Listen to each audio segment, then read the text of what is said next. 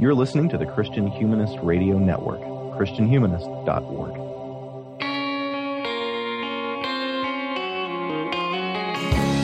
This is the Christian Humanist Podcast, a weekly discussion of theology, philosophy, literature, art, and other things that human beings do well. And now your hosts, David Grubbs, Nathan Gilmour, and Michial Farmer. So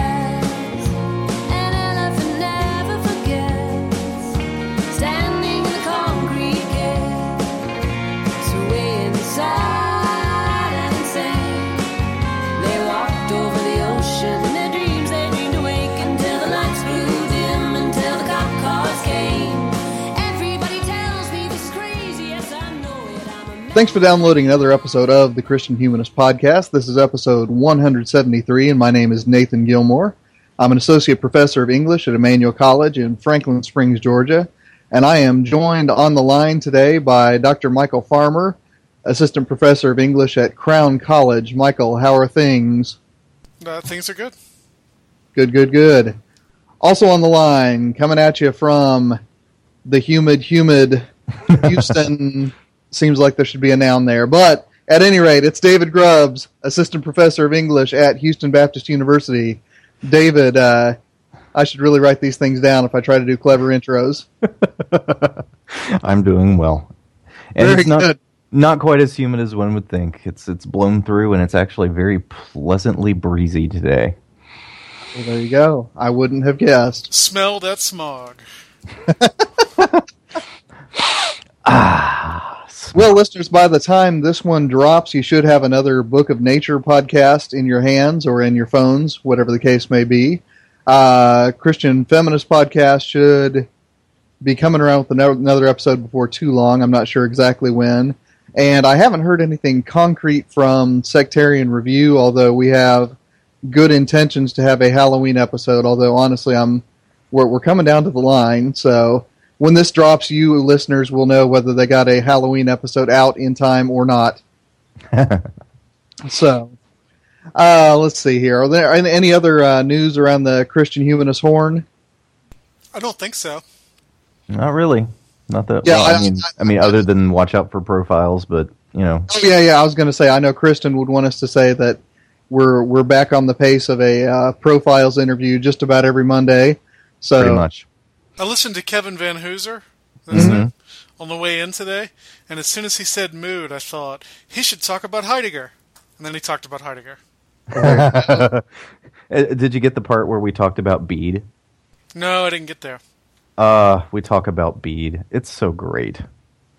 Anyway, Well, I'm going to have sorry. to listen to this thing. I haven't gotten around to it yet. But listeners, you also should listen to these things. But you didn't tune in to t- hear us talk about David's interview with Kevin Vanhoozer, as cool as that might be. Uh, you, More tu- like Kevin Van Hoser, am I right? Hey, it's not nice. you tuned in, good listeners, to hear us talk Marlowe, and so we shall. Our subject matter today is Christopher Marlowe's play, The Tragical History of Dr. Faustus. Uh, and Nathan, I'm going to let you finish, but first I just want to point out the irony. Uh, the existentialist leaves the show for several months and you do the seventh seal. He comes back, and the first episode is Dr. Faustus. Yeah. that's not my fault. Didn't you get this early modern stuff out of your system? Oh, when, when does early modern leave my system, Michael? It What is a his terrible system. well, David, I want to uh, increase your degree of difficulty points on the historical su- survey. So here's what I want you to lead off with. What are the most important ways in which Chris Marlowe is not Bill Shakespeare? Mm, most important ways that Christopher Marlowe is not Bill Shakespeare. Uh, Christopher Marlowe, also known as Kit, apparently, which is kind of awesome. Born the same year as Shakespeare, they are contemporaries, but while Marlowe's still alive, he is the one occupying the limelight, and presumably would have if he didn't get stabbed in a brawl, the purpose of which is somewhat hazy now. Um, we'll get to that. Anyway, one of the first ways that Christopher Marlowe is not Bill Shakespeare is that Christopher Marlowe is uh, has got some kind of record of an actually interesting life. or as William Shakespeare is uh, famously something of a cipher, uh, which has led some people to really, really wish he was someone else. hmm Uh, Christopher Marlowe, on the other hand, was kind of an early, kind of an Elizabethan rock star. Um, he apparently just lived large and loud. Um, after his death, there were, he, you know, he was accused of being a Catholic, being an atheist, uh, being a homosexual, being a spy. Uh, apparently, Three out of the four of those will get you kicked out of a Christian college. yeah. So, and, and, and you get to guess which three, uh, dear, dear listeners. Um, so, yeah, uh, Christopher Marlowe's life, uh, both uh, both factually and the stories told about him, are exciting. Um, things we do know. Uh, Cambridge didn't want to give him a Master of Arts because they suspected that he was just going to run off to the continent and become a Catholic priest.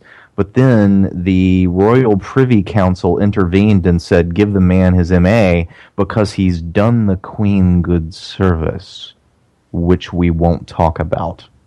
So, you know, rumors rumors about what that service was abounded, including was he a spy? hmm Um, the fact that all of the guys who were in the room when he got stabbed in the face uh, were also some kind of secret police or spy or something on that order um, has also led led folk to believe that he's uh, that Christopher Marlowe is engaged in a world of skullduggery. Anywho's, artistically, he's also distinct from William Shakespeare, and uh, I, I I beg preemptive forgiveness from all Shakespeareans because I will need to unpack this. But um, Marlowe and Shakespeare are kind of like Tarantino and Spielberg. uh, Marlowe is colorful. His favorite color is red, and he likes it splashed all over the set. Um, he's big and loud and violent, and he just seems to delight in being offensive and transgressive. See, well, Dr. Faustus, uh, Edward II, Jew of Malta. Um, I don't know that much about Dido of Carthage, and I've heard that the massacre of Massacre of Paris is about the St. Bar- Bartholomew Day massacre, which, you know, it's got massacre actually in the name, so there you go. Anywho's, the Christopher Marlowe plays are uh, he just he just reminds me a lot of Quentin Tarantino in that he delights he seems to delight to shock, not in an artistic way, in an artistic way, but still that's what he wants. And Shakespeare, like Spielberg, even when he's going for the scare, um, or the uh, or the, the more violent or the more sordid, um, there's still a kind of humanity to it, if that makes sense. Um, Macbeth is still dark, but it's not as delightfully dark as Dr. Faustus. hmm Um, so, the uh, and you know you, you guys can contest me in, in these regards, but uh, Christopher Marlowe, um, I, I, I find him very very exciting, but he seems to me like a dangerous guy to hang out with, and I would not take his advice. Whereas William Shakespeare, uh, when he's when he's being more humane, I feel like I can kind of trust this guy. Maybe not when he kind of you know hairs off and writes Titus Andronicus. Then I'm like, whoa. But you know, I, I don't think Christopher Marlowe could write a Much Ado About Nothing. I, It'd I, be very different if he did. it would be very different if he did. So what have what have, what have what have I botched? I, the medievalist, talking, uh, presuming to speak about the early modern. Oh, I mean, I, I, I think your catalog of his plays, I mean, does a good service. About the only uh, pair of plays that I would add to your survey would be the two Tamburlaine the Great plays. Right, Um, forgot the Tamburlaines. I, I it's one of my favorite uh, anti-reversals in literature because the first Tamburlaine the Great, you see Tamburlaine rise to power, rise to prominence, rise to the status of this invincible conqueror, and then all through the second play, you see the rise of a rival to Tamburlaine, uh, and he rises and rises and rises until the final act, and the final battle happens, and of course you know what happens.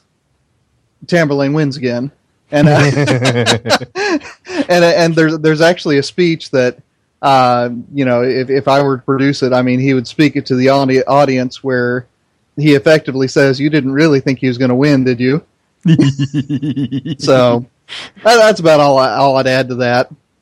Now I realize that some of our listeners and both of your spouses could probably talk for an hour just on the source text of the Faust legend, but I want to dig right into the script here. So, Michael, what sort of character is Dr. Faustus before we meet him, when the chorus is talking about him, and when he appears on stage up to the point where he meets Mephistopheles? It is not a uh, subtle portrayal. the chorus comes right out and explains that he is a student of divinity who has gotten too big for his britches and now seeks uh, power in necromancy. Mm-hmm. Uh, so uh, that is fitting with what I know about the Faust legend. I mean, that that is what you get in Goethe's Faust, for example. Mm-hmm. Faust himself in the first scene, and, and you know, I read this out of the Norton Anthology of English Literature, and mine are all scenes, but when I tried to read what other people had said about it, they had acts too. So I don't know if it's just divided up differently or if I'm actually missing stuff. D- different editors do different things. Okay. So in the in the first scene you get Faust systematically going through really every form of human knowledge available at the time and talking about how none of it is good enough for him and what he needs is magic. So he goes through philosophy Mm-hmm. and he's he doesn't like philosophy because all it does is dispute with logic. And then he goes through uh, medicine, and uh, that appeals to him because he can make a lot of money and become famous if he cures something, and that that too echoes with the Goethe version, where he accidentally kills a bunch of people trying to trying to cure them. Uh, but he, he eventually decides, oh well, I can't be a doctor because I that wouldn't allow me to bring people back from the dead, and so it would limit my power too much. Like I said, this is this is not subtle. Um, th- then he goes into law, and law is he says it aims at nothing but external trash. So law does not go deep enough to the heart of things for him. Finally, he gets to theology. He doesn't like theology um, because, he, as he sees it, it all it does is tell people they're doomed for hell, and I'll talk about that more in a little while. Um, and finally, he succeeds on he succeeds. He he lands on magic Mm-hmm. because uh, magic will allow everything that moves between the quiet poles to be at his command. Emperors and kings are but obeyed in their several provinces, but he will be obeyed by all of nature. So, uh, th- th- this is this is how we this is how we meet him as a as a man who doesn't just say he's too good for everything, but goes through and systematically shows us why he's too good for everything. Mm-hmm. I mean, the irony, of course, the thing about medicine, he they ask him to raise the dead at the end of the play, and he can't do it. So, I mean, really, he's still super limited, uh, even in his pursuit of magic. But he goes at it because he thinks it'll be the most power he can possibly get. Mm-hmm. Is there anything you would add to that, David? just the yeah, Mi- Michael's Michael's done it justice, but the High the- praise. Yeah, well, the the catalog of um, the catalog of arts and sciences, he's basically going through, I guess, what would be the the terminal degrees, the professions of his day, and then all all of the all of the legal professions, all of the, the the highest prestige professions, not just subject matters but also identities. Um, he systematically discards and chooses the one that is forbidden so he's you know he he's talking like an academic but he's also you know in social terms he's intentionally choosing to pursue the art that is outside of the goods of society Why did he study divinity? um Because we He's- know he's a divinity student. The chorus tells us at the beginning that he's just gotten his PhD. He's gone through his his disputations. Why does he study divinity? Why, why is he not going through this uh, role of fields of study before he goes to college? you know what I mean? Isn't that isn't that a isn't that a thing you usually do your second semester of your freshman year? Well, in this case, uh, and again, you know, we're we're not going for subtlety here by any means. You know, this is a character who not only pretends to be above everything, but who has actually surmounted everything. Uh, so, I mean, you know, the way that he talks about them, he talks about all of these fields as if he has already mastered them. Right. Uh, so he's not only a a master of the liberal arts, but he is a master of law, and he's a master of medicine, and he's a master of logic. The problem is, mo- most famously, when he quotes these Bible verses going through divinity, he leaves out the second half of them, Right. The, which Right. completely changed the meaning. I suspect if you went through and looked at medicine and law and logic, he's doing the same thing. It just wasn't as obvious to me. Right, right. Yeah. Yeah, the, the- about the only other other thing that I'd want to touch on real quickly before we move on to the next bit is that at this university that you know our fictional Faustus occupies, and of course the Faust legend has him at about four different universities, uh, but there are these two characters, uh, Cornelius and Valdes, uh, who seem to be basically sorcery researchers. Uh, and you know the, the it, it's never really clarified you know whether they are you know secretly doing this on the side while teaching Hebrew and Greek or if they are you know just you know Hogwarts professors. But uh, either way you know Faust uh, does not get into level of magic that it's going to require Leon to summon a devil to sell his soul to unabated uh, he actually has help from other characters on stage to get there, and I think that that's not insignificant. We should also probably talk about the most famous part of that scene, which is the psychomachia. The, the, Go ahead. good, the good angel and the bad angel land on his shoulders, and a- as is familiar to all viewers of Donald Duck cartoons, one, one Yep. tries to persuade him to do good, the other one makes fun of the good angel, and so forth. Yes, yes. Yeah.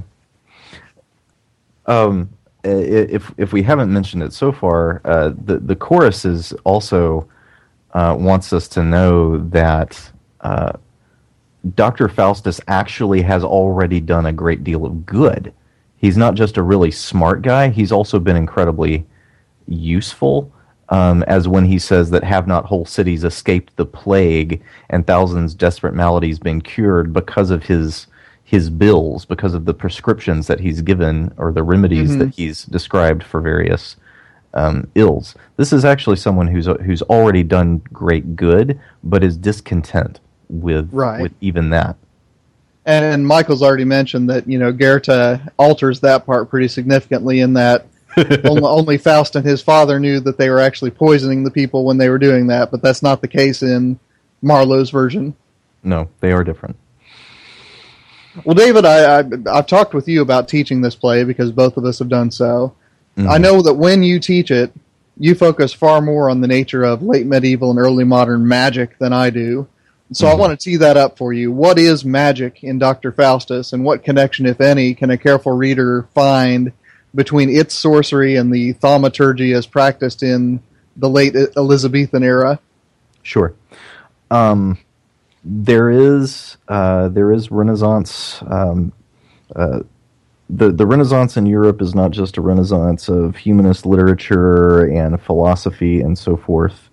Um, there's also a renewed interest in natural philosophy, which manifests as magic and what we would now call science. Um, and one of them lost and one of them won, but things were not entirely clear when something like this is being written.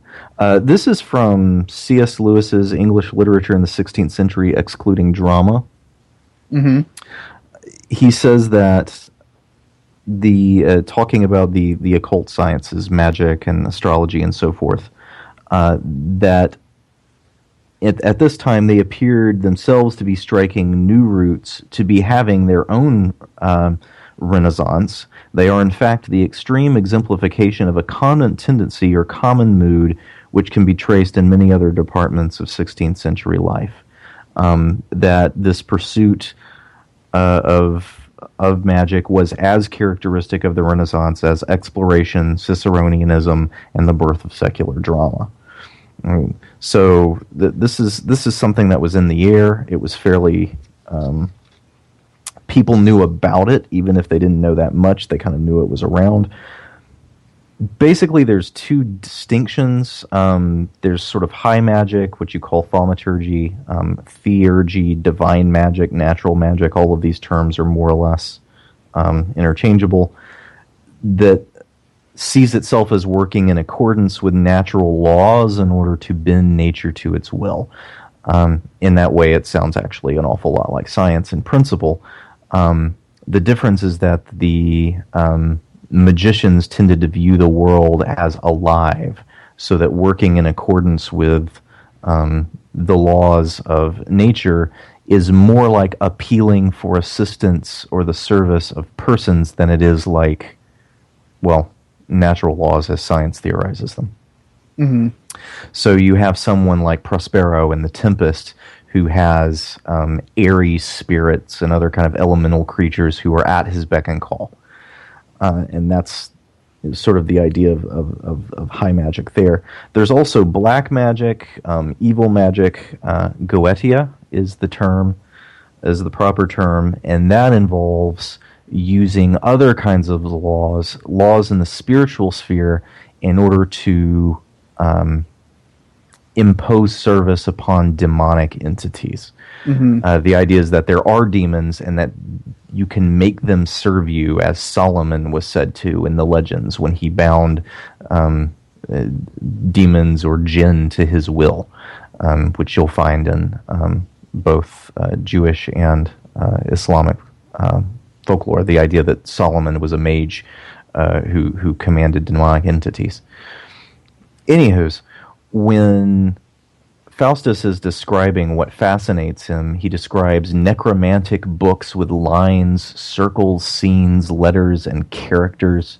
And these are things that you would find in, in books of, of magic, uh, both theurgy and uh, thaumaturgy, high magic, and black magic, Goetia. Um, signs and circles, especially circles to be drawn on the ground that you stand in the middle of to protect you when the demon shows up. Um, the description of, of raising uh, Mephistopheles later on uh, ties into that, but I won't spoil too much of it. Um, Valdes talks about these spirits being serviceable to him.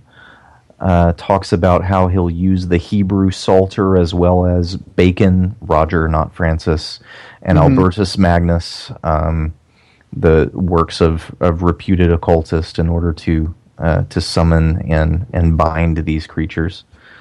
Um, so, so yeah, compulsion of demons is what Goetia is about, not bargaining. Uh, selling your soul was something that was associated with rich, with witchcraft. So in the Faust story, there's always kind of a, an uncertainty about what kind of magic we're actually dealing with. Witches were believed to sell their souls in a bargain to the devil, but even practitioners of Goetia were seen as compelling demons. They were not themselves bargaining with them. They were they were compelling them to do things. So there's something that's um, not quite uh, the, the the the two elements don't quite fit. They fit even less when you go to Goethe's Faust and you actually have Faust going to a witch's sabbat. Um, in addition to naming the particular um, grimoires that he uses, and those two completely don't fit together in Goethe. Um, they just it's it's it's an ill match in in Marlowe. I, I, I should have known that you know how, no matter how tightly I drew my circle, I could not keep Goethe out of this podcast. Uh, that's all right. That's all right. What were we supposed to do? I mean, the, the Goethe is the other famous version of this, and they're It- it different is. in It's- intriguing ways. It's true. It's true.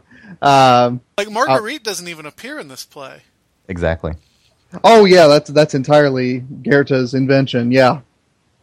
Yeah. So, uh, Michael, is there anything else about the magic that you would want to you're you're joking, right? What do I know about early modern magic? Uh, okay, fair enough. Fair enough. Um, yeah, I, I, I suppose just on a historical note, quickly before we move on, uh, this really is the era when you get a lot of witch trials. Uh, so again, one of the one of the stereotypes that I know we we've been exploding here a lot lately, you know, in the last calendar year or so, is the notion that witch trials are a, a medieval thing, but in reality, if you look at the historical record, uh, witch trials and chemistry and you know modern democratic political theory all kind of have their nativity in roughly the same period. So stick that in your pipe. Yeah, somebody should write a paper. those three things. there you go. Well, Michael, the the sequence that most people know about in this play, uh, if you ask them, you know, do you know anything about Faust? They'll say that okay, that's the one where Faust signs over his soul to the devil. How does the demon Mephistopheles manage that exchange? And does this scene deserve to be the best remembered in the tragedy? It is a really weird scene. Mhm. Um, I don't think so. I think the first the first scene, the, the one with him going through the the various disciplines and discarding them, and then the psychomachia. I think that's the best part of the play, and maybe maybe the death scene as well. hmm Um, he does sign his soul over to the devil. He signs it in blood, which is a uh, I don't remember if that happens in Goethe or not, but it is a a trope that has survived from Dr. Faustus. Uh, what hasn't survived so much is that when he cuts his arm to try to try to write his signature in blood, his blood freezes because God is trying to uh, keep him from doing this. Mephistopheles, of course, goes and fetches a uh, pan of hot coals so that the blood will run again and he can go ahead and sign it over. So helpful. What? Well, you know, he's there to please. What, what's amazing about that scene to me is the number of outs Faust is given. Mm-hmm. Yes. He yes. almost repents several times, and he goes back on it, and it's never exactly clear why. Except the first the first line of the of the scene says, and I'm turning my page. Faustus is talking to himself. Now, Faustus, must thou needs be damned, and canst thou not be saved? What mm-hmm. boots it then to think of God or heaven? He's like decided that he's going to be damned, so he may as well go ahead and do this so he can get some temporal power while he still can. Which is interesting because it's very different from the motivation you get in the first scene. Yeah. The other weird thing, um, he and he and Mephistopheles have a rather lengthy discussion about the afterlife, in which uh, Mephistopheles says, "Well, you know, there's no literal hell exactly. It's just we're all going around on Earth, and wherever we are is hell. It's very similar to uh, so, some stuff you find in the first book of Paradise Lost." Um, but then Faustus incredibly says, "Well, I don't believe in hell." And Mephistopheles tries to convince him that hell is real. Which, I mean, it seems to me like if you're trying to get the guy to sign his soul over, you, you would not mention that. You wouldn't want him thinking of what's going to happen to him after he dies. But here, Faustus, he is he is talking to a demon, and he says there's no such thing as hell.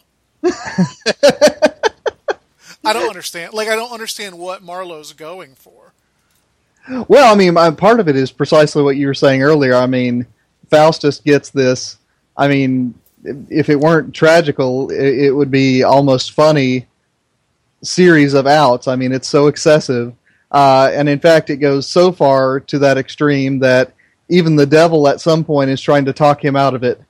Yeah. well, that's the other famous part of the scene, the the parade of the seven deadly sins. hmm But yeah, it it it really is just a bizarre scene, and and as you say, hard to figure the tone of. Right. Well, and and to make reference, I mean, to a an episode that we recently said that we don't remember because it was so long ago.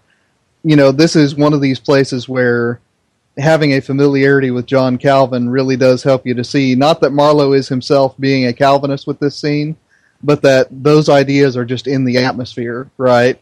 So, you know, I mean, if, if you think about, you know, sort of the core of John Calvin's psychology, right? It is that human beings make idols. I mean, we are just uh, hell bent in a very straightforward geographic sense Yeah. Uh, and in this scene, you know, Marlowe is, like I said, not being a Calvinist, but certainly taking advantage of the fact that Calvin is in the air, right? So at every turn, up to and including the devil trying to talk him out of it, God reaches out to Faust and, you know, tries to pull him back from this, but Faust is just entirely bent in his will on his own damnation. And that's actually the the idolatry theme starts in the prologue. The chorus says, "Nothing so sweet as magic is to him, which he prefers before his chiefest bliss." Which I I think my uh I think the Norton says his chiefest bliss is his own soul. I think it's actually probably referring to God. Yeah. hmm Yeah, that whole catechism thing, right? Yes. Uh, you know, Ste Stephen Greenblatt, as he's demonstrated, is sometimes not so great with Christianity. Yeah, true enough. True enough. David, I feel like I've cut you off about three times in here. Do you have anything to? Oh no no no no! I'm I'm just making concurrent noises. Um, Okay, very good. though I do think this is supposed to be funny sometimes. Oh well, clearly. well, Well, yeah, I mean, and that's yeah. what's so perverse about Marlowe is that, uh, you know, I mean, he he is Monty Python before Monty Python. You laugh and then you feel bad Yeah. about having laughed. Right. Well, it, when Mephistopheles is saying, "I am a hell tormented soul," even when I am gone from hell per se, hell is with me, and I once saw God, and I've been deprived of everlasting bliss. And Faustus responds, What is great Mephistopheles so passionate for being deprived of the joys of heaven? Learn thou of Faustus' manly fortitude, and scorn those joys thou shalt thou never shalt possess. What? what? He's he sounds like he's well he sounds like Satan in Paradise Lost trying to give his guys a rah rah speech, except he's a dude.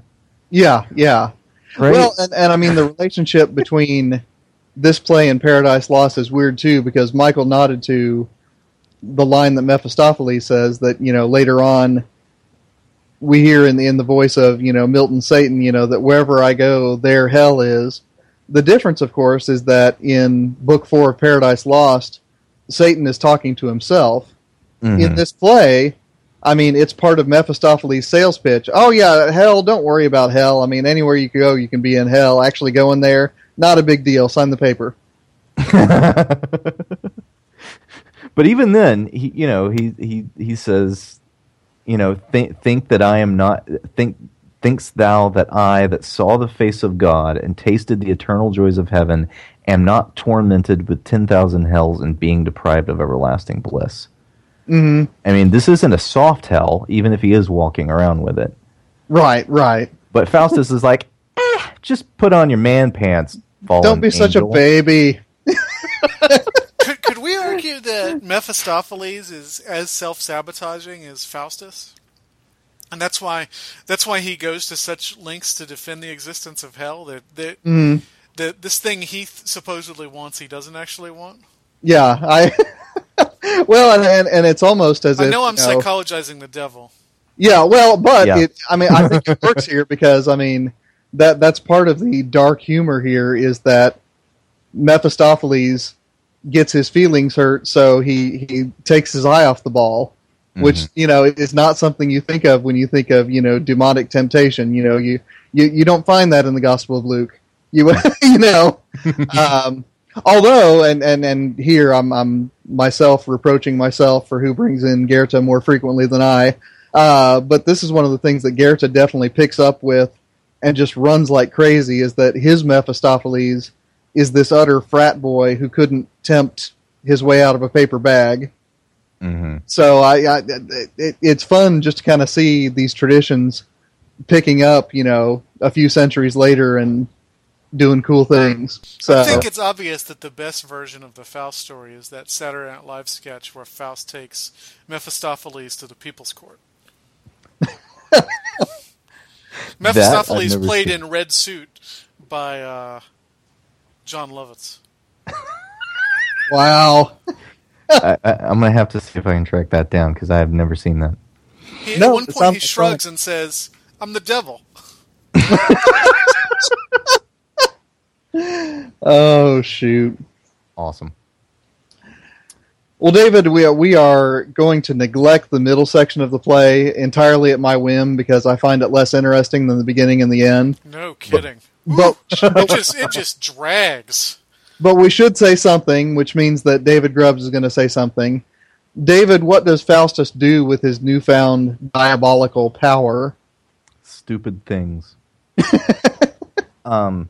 Oh, what, one one thing that ought to be noted, which which uh, I neglected to say in our last point. Um, when he's actually when Faustus is actually summoning Mephistopheles, and you have that actually sustained bit of uh, Latin where there where Marlowe actually has an actor on the Elizabethan stage invoking the sacred name.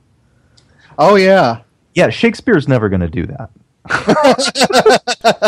It was illegal for Shakespeare to do that. Shakespeare's writing a little later. Was it illegal when Marlowe? It couldn't have been. Well, I don't know. Maybe this is why this is illegal. Maybe this is like Indiana Jones Temple of Doom, why there was a PG 13.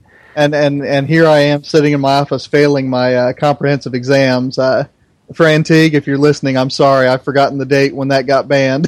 at, at, at any rate, um, I just want to point out I knew something about the early modern stage. Thank Which- you.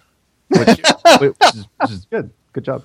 Um, anyway, I, br- I bring this up because there were uh, a series of urban legends around Dr. Faustus, even back then, that uh, when it was first performed, that demons actually showed up during the invocation scene. right? Um, anyway, so yeah, I, I just thought that might actually be worth bringing up. Um, yeah, So, so diabolical power. yeah, Faust does stupid things with it. Um, he starts off, and it's really interesting. You can actually trace it. He starts, he's got this brilliant idea. I'm to rule everything between the poles. It's to be awesome. Um, earlier on in the play, all right, I'm glutted with the conceit of this, and I'll I will have the, the the spirits fetch me whatever I please, resolve all of my ambigu- ambiguities. You know, they're going to give me all the answers. They're going to bring me whatever I want. They're going to perform whatever desperate enterprise I wish. They'll fly to India for gold and ransack the oceans for Orient pearls and bring delicate foods from all corners of the earth. And we'll talk philosophy and they'll tell me state secrets from around the world. And I will have them wall off Germany with brass and I'll be like king of Germany and we're going to stomp on Italy. It's going to be amazing. I'm going to be emperor of the world and so forth. So this is what he announces before actually making the deal. And then he gets to the deal. And the deal is let uh, that the devil will spare Faustus four and twenty years, letting him live in all voluptuousness, having thee ever, thee Mephistopheles, ever to attend me. And when it breaks it down to the contract, it's that Faustus be given uh, be may be a spirit in form and in substance. Let me be invisible. That would be cool. And that Mephistopheles will be my servant, and that Mephistopheles will do whatever I want, and that Mephistopheles could also be invisible, and that I could, you know, make him take whatever shape I want. And so 24 years. There you go. So you mm-hmm. see his wish is getting smaller and smaller even before the actual scene where he signs his soul over. And then after that, having all of these ambitions to conquer the world and learn all secrets, he ends up playing pranks on the Pope. He, right? sna- he snaps the Pope with a towel. yeah, Basically. basically. Basically, he he's playing he's playing invisible pranks on the Pope. Um, he sells the guy a fake horse. All right. Um it's guys, guys, guys, check this out. Yeah, it's it's really really sad. And the 24 hour years, uh, the 24 years, just they just kind of flash by in a cutscene of stupid. Um, okay, all right. Granted, he flies on a dragon all the way to the primum mobile, the outermost sphere that God Himself turns, and then back again in basically some chorus narration. Like we don't mm-hmm. even get to see that, right? Well, I mean, granted, how would they stage flying to the Parental Yeah. Mobile on top of a dragon, which made me think of Neverending Story. Anyway, all, all, all that to Speaking say of this. papers that probably haven't been written. Yeah. Um, all, all that to say this, Faustus starts with all of these grand envi- uh, grand visions of conquering the world, plundering its wealth, learning the secrets to all of the all of the biggest questions, and in the end, just plays pranks for 24 years. Mhm. And at the end of it is like, what? Wait, what? 24 hour years are 24 years are gone. Whoa, no. All right, granted, he gets to score with Helen of Troy, but is it really Helen of Troy? I don't think it's really Helen of Troy. Anyway, He also he also makes demons act like Alexander and Roxana Mhm. oh for yeah, that for that emperor. Don't forget about that. Yeah. Well, And even tells the emperor that's what he's doing. I, yeah, it's just goofy. Is there any more we want to say about that? It's just goofy. It's well, sad. honestly, that this is one of my favorite concepts. Although, like you say, I mean, you know, I, reading through it, much less watching it on stage, is tedious. Mhm. Is that I mean, you know, there is a a weird, subversive theological statement being made here. Uh, and I mean, it, it's very Augustinian in its own way that, you know, the desire to do great things is itself a good yes, you know? Uh, and so if you sell away your soul or even if you have the intent to sell away your soul and I, and David I I actually hadn't noticed that pattern before so I'm glad you brought that forth. Uh, you actually lose that goodness that desires good for the world. Yep. so you know there there's no sense that you want to restore the Holy Roman Empire if you don't have a soul that desires justice Yep. uh, you know, you don't want to learn the secrets of, you know, all of the heavens and all of the earth, except for maybe a joyride to, you know, see where Dante got up to, uh, unless you've got a soul that longs for heaven. And once Faustus has sold that, although he still has fear later on, and Michael's going to talk about that here in a minute, uh, he doesn't have the will anymore to do what is good. I mean, so it's it's a weird, subversively, tangentially Calvinist point here that the will to do good is a divine gift, and if you piss that away, then you end up being worthless for 24 years. Yeah. Well, it's Boethian too. The pursuit. Oh of yeah, vi- yeah. yeah. The pursuit I, I was trying not to say Boethius. well, I'm going to try to say Boethius. The pursuit of it. vice, the pursuit of vice, leaves you with bestial desires, hmm and and that's what he's done. Um, you know, he he can no longer, as you say, he can no longer have even even partially good ambitions. He he just gets more and more and more selfish and pe- and goofy and petty, which sort of gives the lie to uh, kind of the grand magical villain, right? You know that Mhm. you know in especially fantasy literature and movies, I, like a Voldemort, right? There's Yeah. nothing Byronic about Dr. Faustus. No, No, no, and there's nothing Nietzschean about him either. I mean, if, if anything, this is a play that deflates those pretensions of the the Ubermensch. He's just Right. a schmuck. yeah. It, I He mean, it, really bas- it basically just revolves down to Faustus. Faustus is is basically the guy who who ends up being content with unending pizza rolls and porn. That's basically it. All night video games. And and Ba- that, there's yes. the quotable line of the episode, ladies and gentlemen. Pizza rolls and porn is going to be your autobiography's title, isn't it, David? No. oh shoot. Ow. no. Uh, well, on that note, uh, Michael, I want you to take us to the final hour of Dr. Faustus. Uh, the way that you imagine this last scene, are we looking at a Lutheran terror at the wrath of God, an existentialist grappling with the doom that descends when Faustus takes a stand on his own being, or something else entirely? uh, closer to the Lutheran fear of the wrath of God. You'll you'll notice that that scene, which in my edition is scene thirteen. Mhm. So I, I figured that must be on purpose, although I don't know when thirteen became an unlucky number.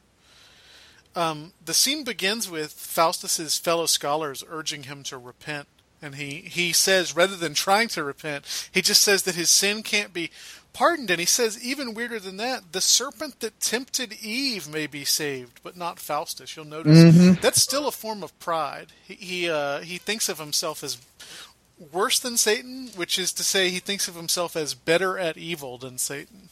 Yeah. which is hilarious. Most of that scene, though, is him trying to negotiate the afterlife. He he does eventually try to repent, um, but he immediately, like, he doesn't finish the sentence before he starts calling on Lucifer instead. So he he says, "I'll leap to my God who pulls me down. See, see where Christ's blood streams in the firmament. One drop would save my soul, half a drop. Ah, my Christ, ah, rend not my heart for the naming of my Christ. Yet I will call on him. Oh, spare me, Lucifer." Mm-hmm. So so he can't even repent right. He he he's too double-minded even to do that. He's been double-minded this whole time. Um, at this point, the negotiation begins, and he says, "Well, if you can't save me, which I- he's begging the question, if if you can't save me, why don't you let me suffer in hell for some determined period of time and then either annihilate me or bring me to heaven or whatever. He immediately goes back on that, says it can't happen. And then he says, you, you talk about his desires becoming bestial. He wants to be an animal because animals don't go to heaven or hell. Mm-hmm. Yep. A- And then, of course, I mean, none of it happens. He just dies. He goes out to burn his books, and that's the that that's the last we see of him. Mm-hmm. Do you read this, Nathan? Do you read it more as an existential terror? Well, it's interesting because, like you said, I mean, he is so double-minded that he has become his own duplicity.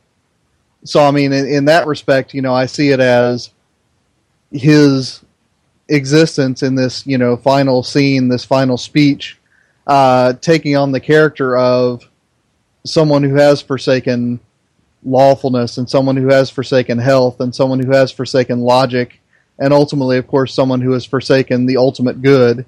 Uh, he is someone who can't even decide what he wants when it's most important to know what you want, and even when he has a mystical vision. And I and I've got no reason to think that you know Marlowe is writing this as a simple, you know, sort of biological hallucination. I think it is one more time when the blood of Christ actually comes to Faustus in his last hour. Uh, he's still, like you said, unable to keep his eye on the ball long enough to actually ask Christ to forgive him. Um, David, I'm, I mean, what do you see going on here in this last scene? Well, in in a lot of ways, this is anti existentialist, right? If if existentialism is all about taking responsibility for your choices and what they make you, uh, what they make of you, Mhm.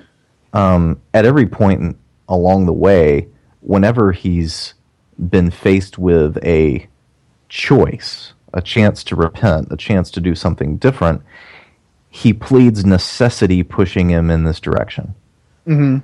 um, even even before uh, he, he he's always pleaded some kind of inevitability, and now when he tries to escape it, he's pleading even for the same kind of inevitability. Were that would that I were a brutish beast who has no rational soul and no volition for which there is responsibility.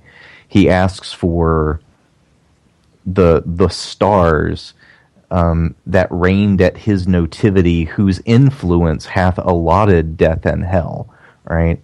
So one of the arguments about astrology in the in the Renaissance was that it applies to your body but not to your soul. Mhm.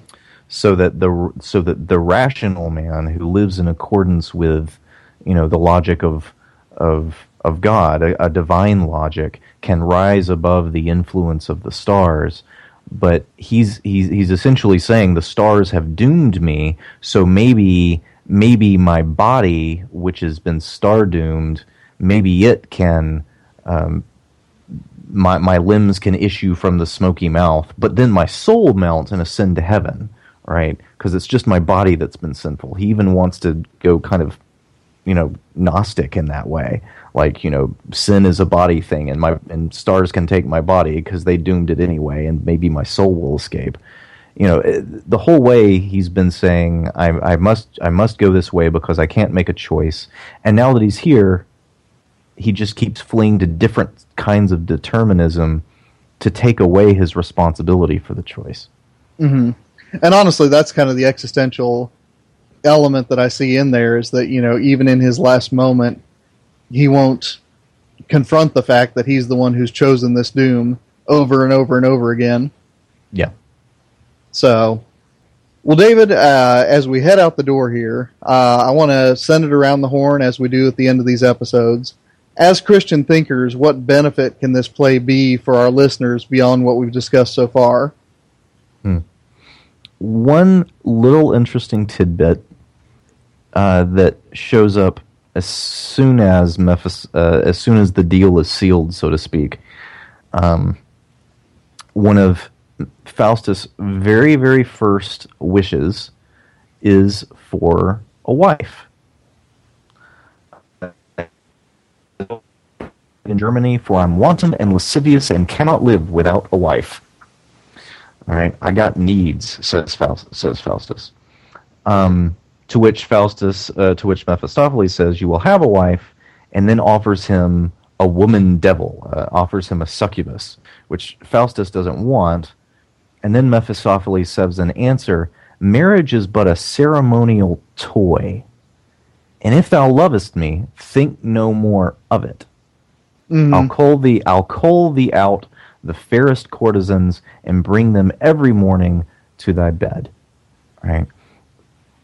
So just the idea that in Marlowe's uh, in Marlowe's Dr. Faustus, as as reckless as Marlowe's reputation is, marriage is still presented as as as a positive good. That ma- that that even if if Faustus chooses a wife, even that is too good. Even that could be in some sense sacramental, in some sense um, sanctifying, in some sense a good that could push him towards um, back towards God and away from uh, away from the devil. Uh, so Mephistopheles will not permit Faustus to marry, but instead offers him endless, meaningless sex mm-hmm. With Helen of Troy. with Helen of Troy, which he still addresses as a leman, as a Yeah, woman, yeah. a mistress, and not as a wife.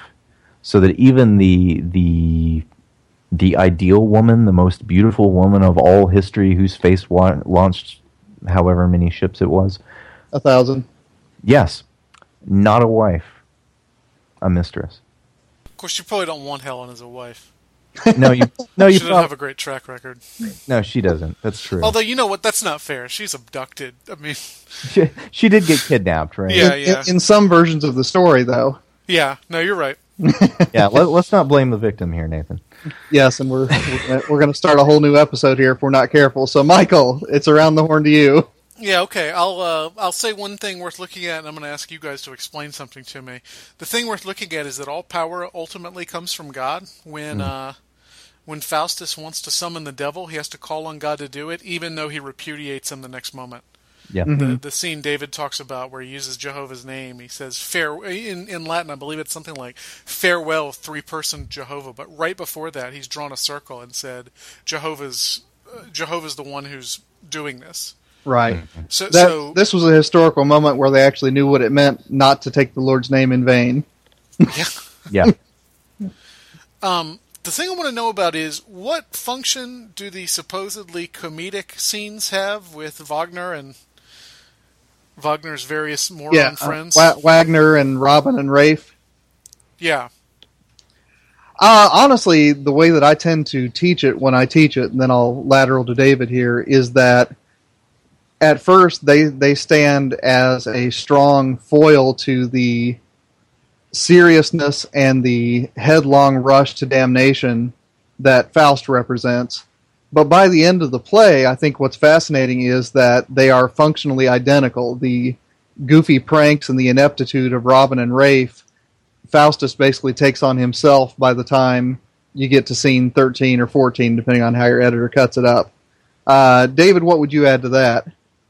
I, I think you've nailed it. Um, one uh, comedic interludes are kind of in, uh, are, are kind of expected at this point in theater. Um, so so they're put in there. But yeah, there is there is that convergence. Um, so that by the time you get towards the end of the play, um, Wagner and Robin and so forth have almost a kind of simple dignity to them, right? At least they're really idiots. right? You know, they didn't make themselves that way, right? They, they've got, you know, the, they've got kind of the dignity of a Gomer Pyle who can't help it. Right. the Arnoldian terms, Philistines and barbarians. I can't remember which one's which. Oh, da- Danny, where where are you? yeah, and and I, I was thinking, you know, not even uh, not even that sophisticated. I'm thinking that you know, Rafe and Robin are sort of the Wiley Coyote interlude foul Yeah. scenes because I mean, every time they try to harness the powers of the dark world, and it ends up blowing them up, but then they're back the next scene. right. I skimmed those scenes. I must admit, I did, I did not find them entertaining. I, I I- I'll admit they're the. I mean, unless you like Roadrunner cartoons, there's not a whole lot to them. I do like Roadrunner cartoons, but I don't like those. There you go. Wait, are there people who don't like Roadrunner cartoons? Oh, I don't know. I mean, some people, you know, think that if you're reading a, you know, 16th century play, then it has to be very serious. Hey, I'm fine with the gatekeeper scene in Macbeth. I think that's I think that's wonderful. I just don't. I didn't find this funny. Yeah. Okay, fair enough. Fair enough. So I'm digging on the slapstick. Uh, is is it around to me now? Yes. Okay, very good. Sorry about that. Um, well, first of all, since I served up the the question set, what I'm going to say is going to echo something that is sort of emerged over the course of this episode. But the reason that I think this play is such an interesting one is that it's a demonstration of how the sort of intellectual framework of Christian theology, when you distort it, can create a kind of a story that is still recognizably Christian, but in which something is definitely off. Uh, so you know you've got divine grace definitely operating here, but then you also got the vaguely goofy, um, you know, infinite saves that Faustus seems to have. Uh, you get you know a very strong sense, like Michael said that, or maybe it was David, I can't even remember, but that uh, you know the divine name, if invoked in vain, can have a great power. Uh, and yet you do get the Rafe and Robin scenes where you've got the demonic power, you know, basically being used to blow up the railroad bridge before a roadrunner can cross it. Um, so it's it's a fascinating little artifact. I mean, especially to teach at a Christian college, precisely because it's not an anti-Christian text, strictly speaking, and it's not a Christian text, strictly speaking. It is some kind of bizarre mixture of both, and I think that makes it worth reading. So, tell you what, uh, let's go ahead and wrap it up there. Um, Michael, I believe you're at the helm next time, are you not? I believe I am. What shall we talk about, Michael? That smart aleck, Joel Joslin, wrote us an email that says, You guys should do an episode on Tolkien this season while Michael isn't there to snark about it. We're doing an episode on Tolkien, which I will lead since I've not read nothing, and I will ask you guys the questions, and then I will snark on Tolkien the entire time. I've not read nothing. I read The Hobbit and The Fellowship of the Ring. Okay. Okay. So get ready to defend Tolkien against me. Very good. Well, listeners, until that comes around, of course, listen to our other Christian Humanist Radio Network shows. Check us out on Facebook. And, of course, visit iTunes to leave us a review there. That is the chief way that people come to our podcast and are able to enjoy it. Christian Humanist Podcast is a production of the Christian Humanist Radio Network. Uh, Kristen Filippic is our press liaison. Amber Lee Copeland is our audio editor. And I am Nathan Gilmour, who, in behalf of Michial Farmer and David Grubbs, leave you saying, Let your sins be strong, let your faith be stronger.